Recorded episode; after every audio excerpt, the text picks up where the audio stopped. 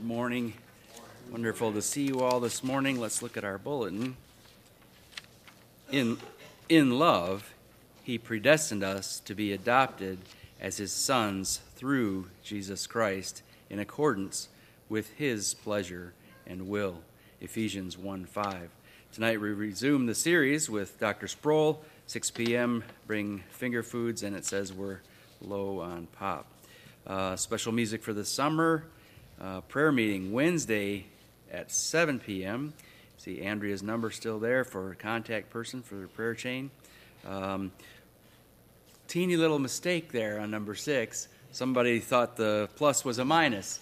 So I will just thank you for your faithfulness and say if you do note that we're we're quite a quite a bit uh, ahead in the in the black. So that's great for summer. Yes. Um, New Acts and Facts are here uh, for, for August. Take advantage of those. Excellent uh, resource. Uh, nursery workers still need to, uh, to volunteer uh, for nursery. See Jolene, if you will. Oh, awesome. It's been in there so long, I just went right to it. Okay, great. Good news. So, scratch six, scratch eight. Um, I think, however, if you'd like to contribute to the nursery makeover, uh, that's still a need, so uh, you can do that. Okay, anything else I've messed up or forgotten? Our scripture for meditation this morning is from 2 Samuel, chapter 9, read 1 through 13.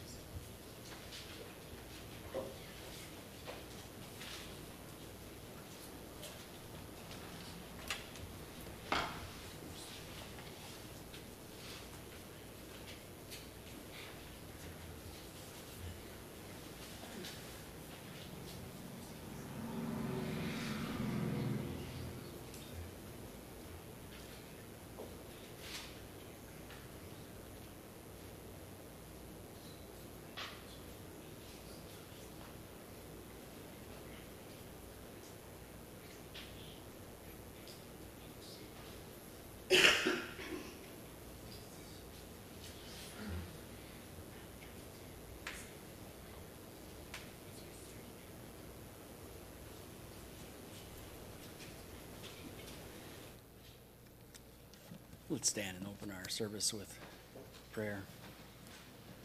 Phil, could you lead us this morning?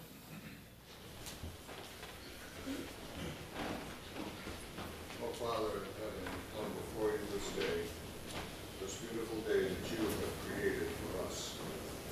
And we give thanks, Lord. We give thanks for all the blessings that we enjoy by your We give thanks, Lord, especially for the salvation you have shown us in the person of Christ Jesus. We pray, Lord, that your Holy Spirit would commune with us this hour, that you would continue to hold us in the grasp of your palm, and let none of us, let none of us fall away. Save whom you will this day. We pray that you would use the pastor's speech as it comes from his lips, by your grace, to draw the sinner to you. If one, or maybe more, will enjoy salvation on this morning. I'll be with us throughout this day, Lord. We ask in the name of Christ our Savior.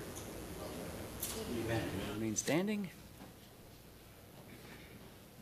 Good morning. You take your uh, red hymnal, the Trinity hymnal, and turn to number 436, 436 in the red Trinity hymnal.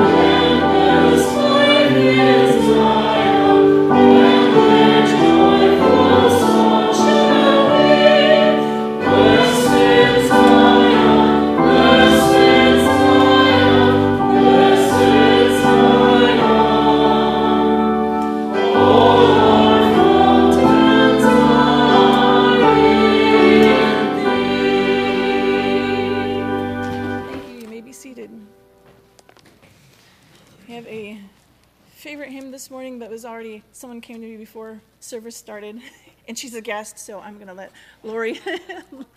455 in the red, same same uh, hymnal 455. And do you have a reason? To put you on the spot. We usually put people on the spot for a reason. I know her actual reason, but is there another reason? Oh, I love this song. You love this song. So do I. It just the whole story.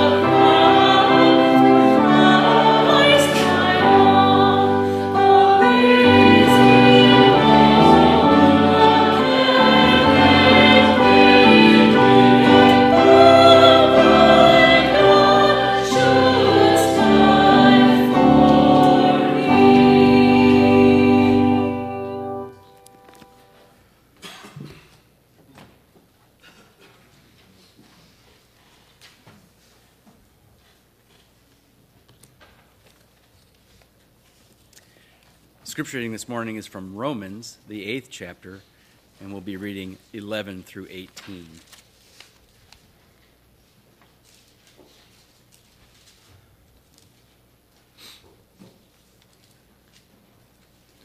Could we stand, please? Thank you.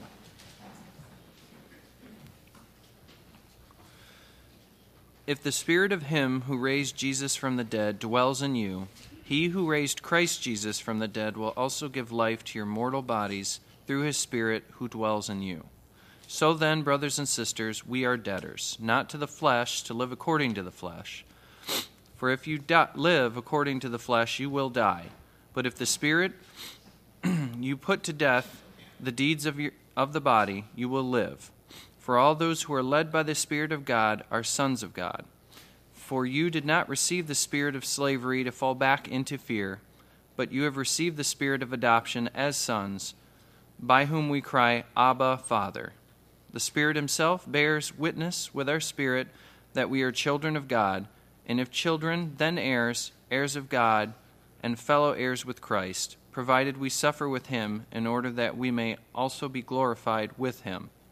For I consider that the sufferings of this present time are not worth comparing with the glory that is to be revealed to us. May the Lord bless the reading of his word. Amen. This time, take your brown hymnals and turn to number 356 in the brown, 356. Excuse me.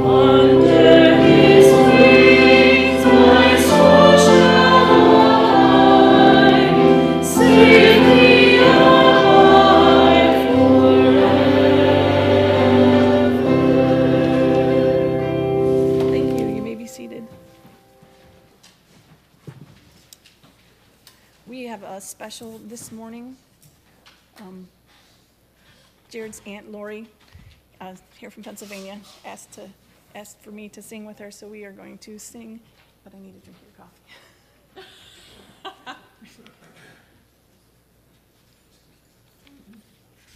Yeah, I hoodwinked her into this one. So we're gonna. Last week we had Christmas. If you were here last week, we had Christmas. This week we have Easter. And hopefully the sound system works because we haven't tested it on this.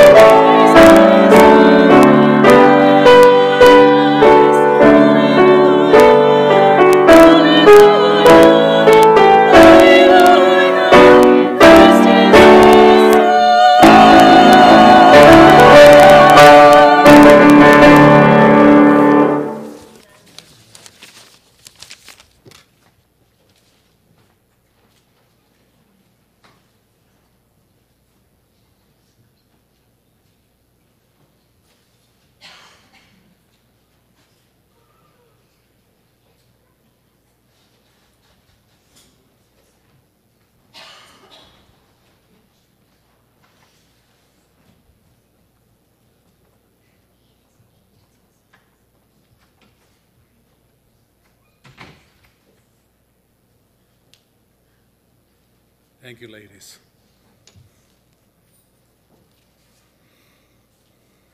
Lori came all the way from PA to sing.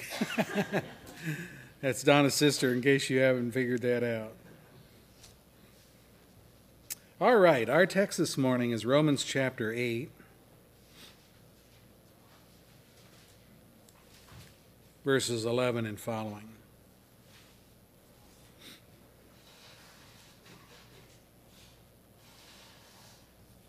In our series, Joy Unspeakable, the last time we were together, we talked about the joy of the Savior.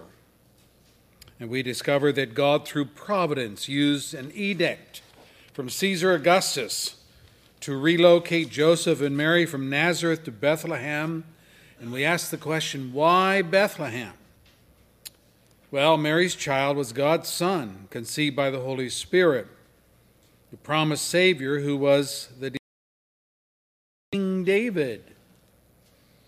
whose hometown was Bethlehem, called the city of David. So God had promised David that his heir would rule the nations in a kingdom that would have no end. The travel from Nazareth to Bethlehem was long and arduous for Mary, yet she did not miscarry. God superintended her pregnancy, he cared for her biologically and also spiritually, because nothing we read in the scripture, nothing is impossible with God. We close by looking at the vital importance of incarnation. God took upon himself a human body and a human nature.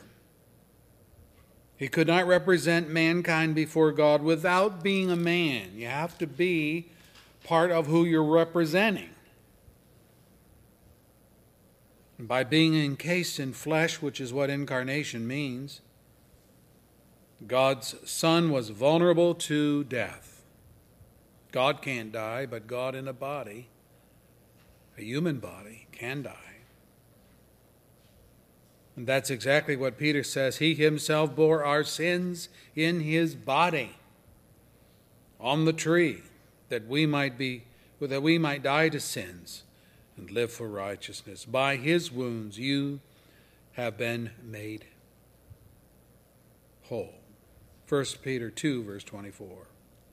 Yet not automatically and not universally for all, but only such who entrust their salvation to Jesus' cross work alone, without any admixture of self righteousness. It's all of Christ and none of us. We get the benefit, He gets the pain and the suffering. Well, today's study, we want to look at the subject of adoption. Not often preached about, but a worthy topic to be sure the, the subject of adoption. And as we come, let's ask for the Lord's enablement. Holy Father, thank you for your word and thank you for the truth of the scriptures, the doctrines. Yes, even some that uh, perhaps we've forgotten or we don't emphasize enough. Help us this morning by your Holy Spirit to teach on this truth in such a way that we will rejoice in it Adopted sons and daughters of God. Wow, what a concept. I pray you'll help us. For those who don't know you and they're not part of your family, the sin is their own, the unbelief is their own. Well, Lord, grant faith and draw them effectually into your kingdom, we pray. Firstly, for your glory, and secondly, for their good and for our good. We who know you, may we appreciate and love this doctrine. And if we've not heard much about it, we pray, Lord, that you will instruct us from your word and enlighten our hearts, yes, but also give us joy in the enlightenment to learn that our station in the family of God was set in eternity past, and you simply carried out your program in Christ. We thank you for it in Jesus' name. Amen. We're looking at the subject, the joy of adoption. You'll know from your bulletin outline, the first point being God has an extended family. We learned last week that Jesus is called in Scripture the only begotten of God. Uniquely begotten is more to the point because the word begotten, when referring to Jesus, as we discovered, has nothing to do with the Father producing, that is, creating the Son, because this Son is eternal. He is ever present, always present, never absent